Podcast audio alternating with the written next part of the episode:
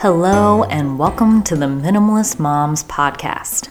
I'm Megan, bringing you the Minimalist Mantra of the Week a quick five minute episode with a phrase you can meditate on and apply to your daily mom life. Me and my podcasting partner Diane are suburban moms trying to make room in our lives for what matters by getting rid of the clutter and living life with purpose.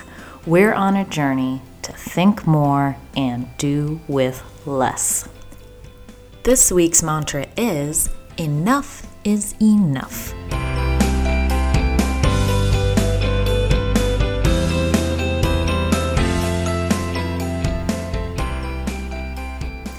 Why is it that enough is never enough? I would go so far to say that overabundance feels comfortable.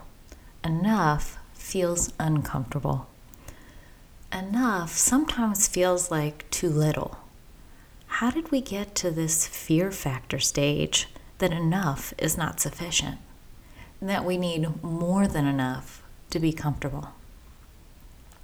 Every wedding registry ever suggests two sets of sheets for each bed. I never had two sets of sheets for my bed growing up, but thinking I was performing an act of adulting, I bought two sets for our first bed as a married couple. You know what happened? I washed the sheets on the bed and then replaced them every time.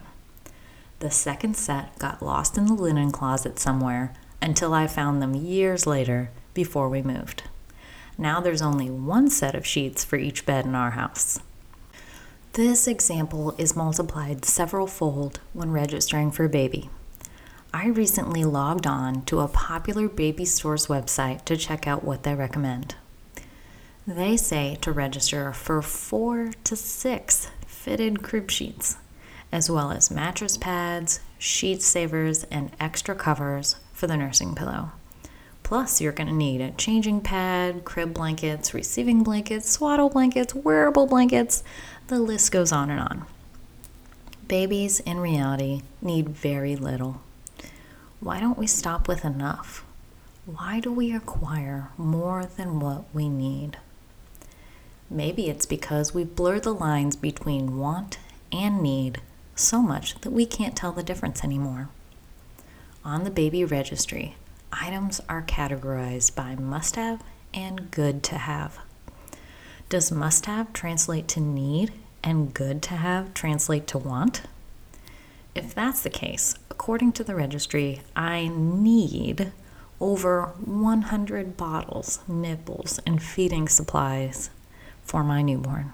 And in addition, I want a bottle warmer and sterilizer, baby utensils, whatever those are, and a baby food prep and storage device. Sigh. You can argue that this example is just stores trying to sell us more products, which would be true. I don't want to blame advertising completely, but it has definitely added to the problem.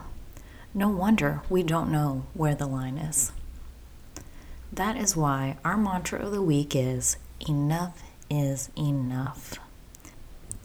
Typically, our culture ascribes to the more is better philosophy, but we need to figure out what is enough and stay there. We need to retrain our minds to be comfortable with enough. We need to practice having just what we need so our minds don't pull the fear trigger when we have enough.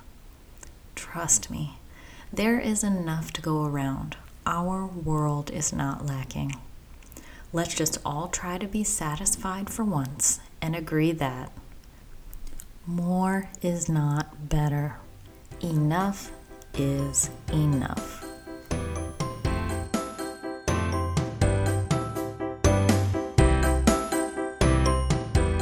Let us know how you put this week's minimalist mantra into practice on Instagram or Facebook. You can find us at Minimalist Moms Podcast. If this week's mantra was particularly impactful to you, or you think a friend would benefit from it, please pass it along. We've included a complete transcript of this podcast on our website, minimalistmomspodcast.com.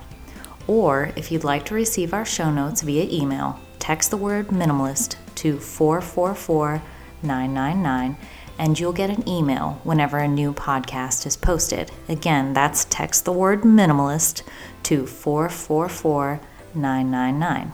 And don't forget to leave us a rating or review on iTunes. We throw a mini dance party every time we see one of those. We wish you a lovely week as you think more and do with less.